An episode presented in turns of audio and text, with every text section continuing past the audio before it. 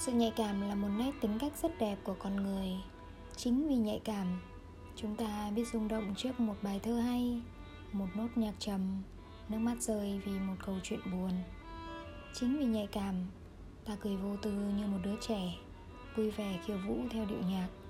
Ta biết say mê cùng nắng, vui đùa cùng gió, cuộc đời ngập tràn màu sắc.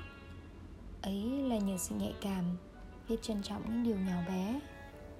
Chính bởi tính nhạy cảm mà bạn nghe ra đôi chút dỗi hơn trong giọng của người thân yêu, để biết mà làm hòa, xí xóa. Chính bởi tính nhạy cảm, bạn nhận ra nỗi buồn của mẹ, của cha, và nhận thức được mình cần về nhà nhiều hơn.